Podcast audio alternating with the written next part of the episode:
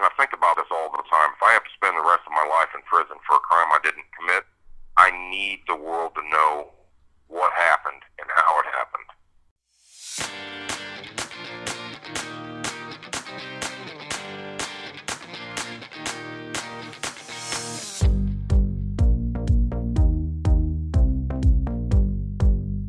Snow Files, Season 2, Episode 25 Body of No Evidence. The mission of the Snow Files podcast is to expose the misconduct of the state's attorney's office under Charles Reynard. It is not our intention in any way to disparage the current state's attorney's office or the Bloomington Police Department.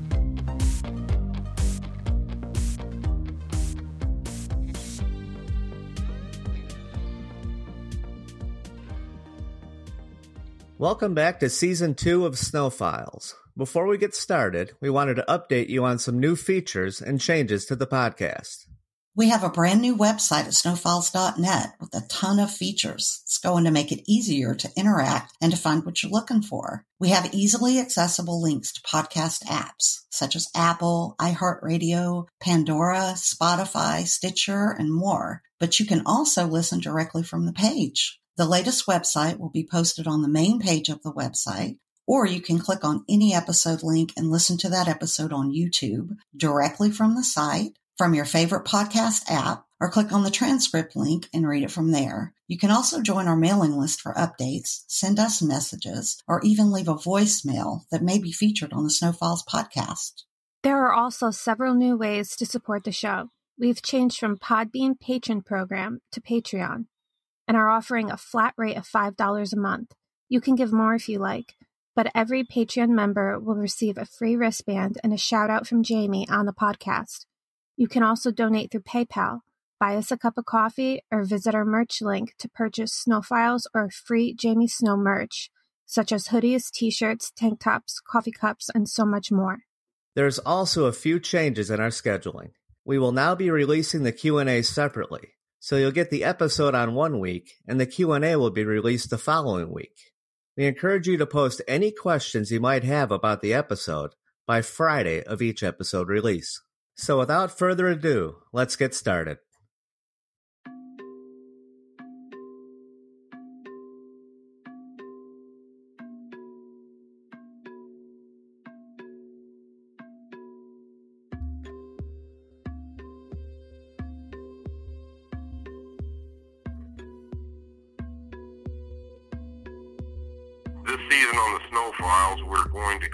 Concentrate on the forensics in my case. Personally, I'm going to enjoy doing this season much more than the first.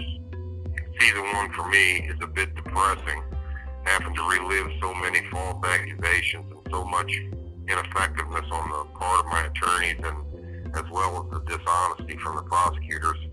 Uh, that, that whole season was kind of hard for me season two is going to be so much better for me because it's all about hope. The forensic testing has the potential to set me free, so it's a season of hope. Since my forensic motion is, is heating up in court, you all can, you know, follow along, not only with the, the podcast, but with court as well.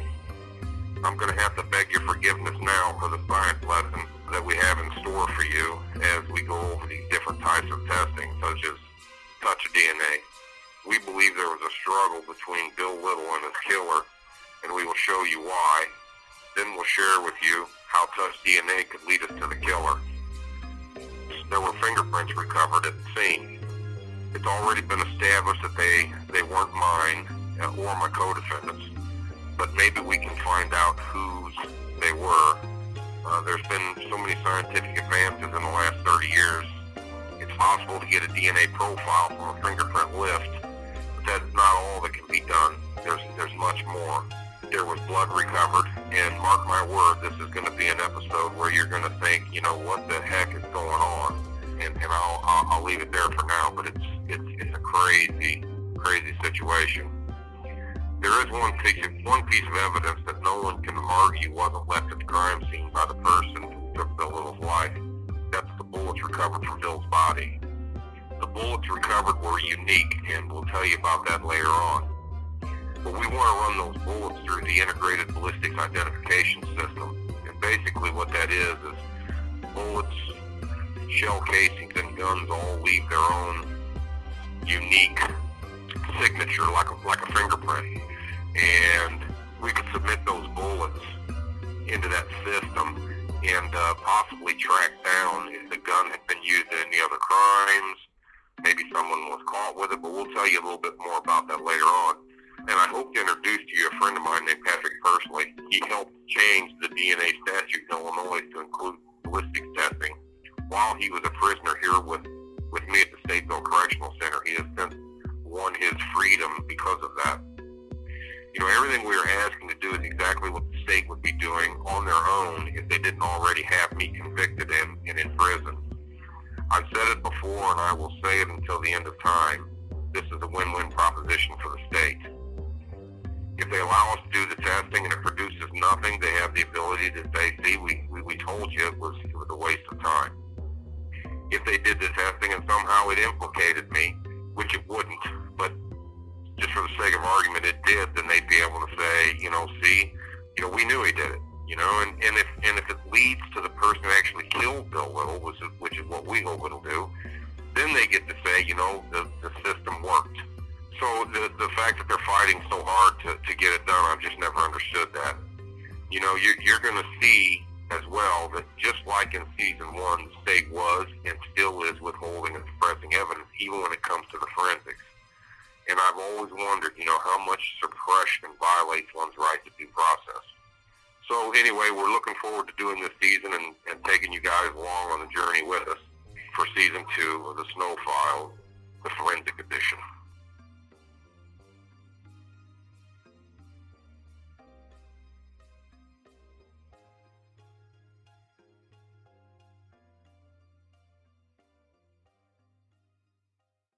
If you enjoy Snow Files, please give us a quick rating and review on Apple Podcasts. This will help Jamie's story get out to the masses. Visit snowfiles.net and click on Rate Show. And while you're there, leave us a voicemail that may be used on the show and check out our cool Snow Files merch.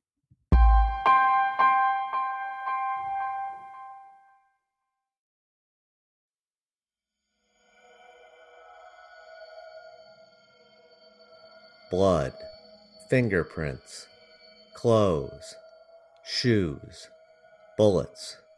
These are the items that have not been tested. The state's evidence. Physical evidence that was meticulously gathered by crime scene technicians on March 31st, 1991, in their efforts to find the elusive armed robber and murderer of Bill Little. When a crime scene technician arrives on a scene, he uses science to track the path of the killer, mapping out a trajectory from the onset of the crime based on the victim's final location, painstakingly gathering physical evidence through the projected path in the hopes the killer left a trace that will link him to the crime. In 1991, no fingerprints, shoe prints, or blood type from the crime scene matched Jamie Snow. Those were the only items they could test with archaic 1991 technologies. In season one, we talked about the historical evidence of the case, which was only witness statements and testimony, and we debated the truthfulness of each. Listen to season one, episodes one through three, for a recap. In season two, we will take a deep dive into the forensics evidence gathered in 1991 discuss the new forensic testing technologies available today, and make the case for testing of the physical evidence in Jamie's case with these new technologies. Let's start with what the first responding police saw when they entered the crime scene from a forensic perspective. Officer Jeff Pelo was the first to enter the scene. The following is an excerpt from his March 31st, 1991 police report, the night of the crime. I looked through the windows and saw no one. As I entered the station, I checked the bathroom as I walked between the counter and the opening to the storeroom, north side of the station. Once it was determined that no one was inside, I turned and looked down at the victim. He was a white male, lying on his chest. Legs were slightly bent. Left arm was under his body. Right arm was bent at elbow, towards his chest. Head was turned facing the west wall. I walked out of the station and requested rescue and possibly the coroner. I attempted to find a pulse after I went back in. None was detectable. I then left to move my squad to start securing the area. The following is an excerpt from Pelo's 1999 interview. In reference to the state of the victim, Pelo testified much the same at Susan's trial, with less details, and even lesser details at Jamie's trial. You saw a male lying on the floor. What did you notice about that individual? He was lying behind the counter. His position, obviously there was something wrong with him. I I assumed that, that he was in need of medical help. I checked for his pulse. I couldn't find one. And aside from checking for his pulse, did you do anything in terms of moving the body at all? No, ma'am. Or anything? Did you notice anything else while you were inside the building as far as anything apparently missing or anything? The cash drawer was open, and the black insert that's usually in it that contains the case was gone. Hey, y'all, my name is Maggie Freleng. I'm a journalist and producer, and I'm the host of Unjust and Unsolved. And I want to tell you about my new podcast, Murder in Alliance, a real time investigation into a case that is so bonkers, it's hard to wrap your head around. Everyone in this town seems to have some kind of secret or interest in this victim whether it be drugs, sex, or both. I'll be teaming up with Jason Baldwin from the West Memphis Three and his organization Proclaim Justice to reinvestigate this murder from the ground in Ohio. If he slit her throat right here, there would be more blood on that on that sofa. We track down witnesses. You guys have got to understand what's at risk for me here. And even uncover massive police corruption. There were two officers that felt like their brotherhood, their staff, that could have been involved. This is the case of David Thorne and the murder of Yvonne Lane. Find and follow Murder and Alliance wherever you get your podcasts. Officer Paul Williams was the second officer on the scene. He stated he arrived between 15 to 20 seconds after Officer Pelo. So at that time, you were out of the car? Right. And not in the parking lot? Right. Did you go in the suite? Yes. And what did you observe? I observed a, a Caucasian uh, male, a younger man, um, laying on the ground. Uh, he was curled up uh, in kind of a prenatal position, uh, laying on the ground. Now, we're in relationship to the inside of that uh, gas station and the uh, cash register and counter, where was your relationship all that? Well, when you walked in the front door of the Clark station, uh, as you walked in the door, the attendant and the, where you paid was to your left, which would have been west. The other side was snacks, and I think they had their bathroom and stuff over on the other side. So when I walked in, he was, um, the counter was uh, to the left. I walked over to the counter and looked behind the counter, and he was laying on the ground behind the counter. It's just a little small area where they stood or sat for work. What did you do then? Well, at that point, um, you know, we kind of decided, you know, what to go for, what to do. And Jeff uh, reached out and checked for pulse and said there was no pulse. I was looking at the guy and uh, could tell that um, he had a lot of problems because he had his, his, there was no respiratory movements. He wasn't moving at all. Um, he had a contact lens that had popped up off of his eye but was still stuck in his eye socket. So you could tell that he probably hadn't blinked uh, or that wouldn't have been there. Uh, so I knew things weren't looking good at all for, for that gentleman. I told Jeff to get out of the station and not let anybody else in and uh, call for some other units to come over there. And at that point, Jeff got out of the station. He didn't come back in. I don't know. If he did, it would have just been for him to tell me something and he'd step back out. Did you touch the body? I did, yes. After Jeff left, I thought about it and I, I did touch the body. Specifically, what did? Well, it occurred to me that just because he looked dead didn't necessarily mean that he was. And I thought, well, I better make sure. Um, and I thought, well, maybe I should go ahead and start CPR. Um, and I rolled him over because before I started applying any kind of uh, chest stimulus, I wanted to make sure that he didn't have a knife or some other object stuck in his chest, and then I'd have just made it worse instead of better. Um, and so I took my pocket knife out and I just opened up his shirt. I cut his shirt open and uh, rolled it back off of his chest, and then I saw that he had um, two bullet wounds. And um, at that point, I decided that I wasn't going to apply CPR because that might not have helped either, depending on where that bullet was at. And at that point, I didn't think he was going to be helped anyway. Now, when you cut open his shirt, did you have to do anything with the body to be able to cut open his shirt? He was laying on his side, all curled up, and uh, You know what side? I believe he was laying on his left side. Um, I wrote that in my report, and I tried to be kind of detailed on it because I knew that I was changing him from his original position. And um, I believe he was on his left side. He was curled up, and I just rolled him over onto his back, basically. And then when I cut him open, or cut his shirt open, rather, and I realized what had happened, that he'd been shot, um, I didn't do anything else. Now, we also showed you picture D. And it, this picture illustrates the position that William Little was in. Now, in your testimony, that's totally different than what you just stated. Right. Can you explain that, please? Well, he's been stretched out here, and um, after I touched him, I did let the uh, Lifeline rescue people in, um, and I told them that you know to go in and check, just to make sure that the uh, the gentleman who I didn't know at that time um, was beyond help. And they did go in and they stretched him out.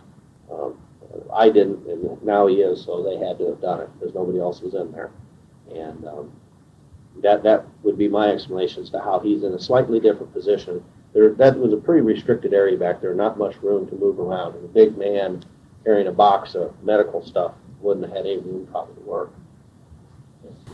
So the body was moved possibly by Lifeline, Sure. or was it rescue?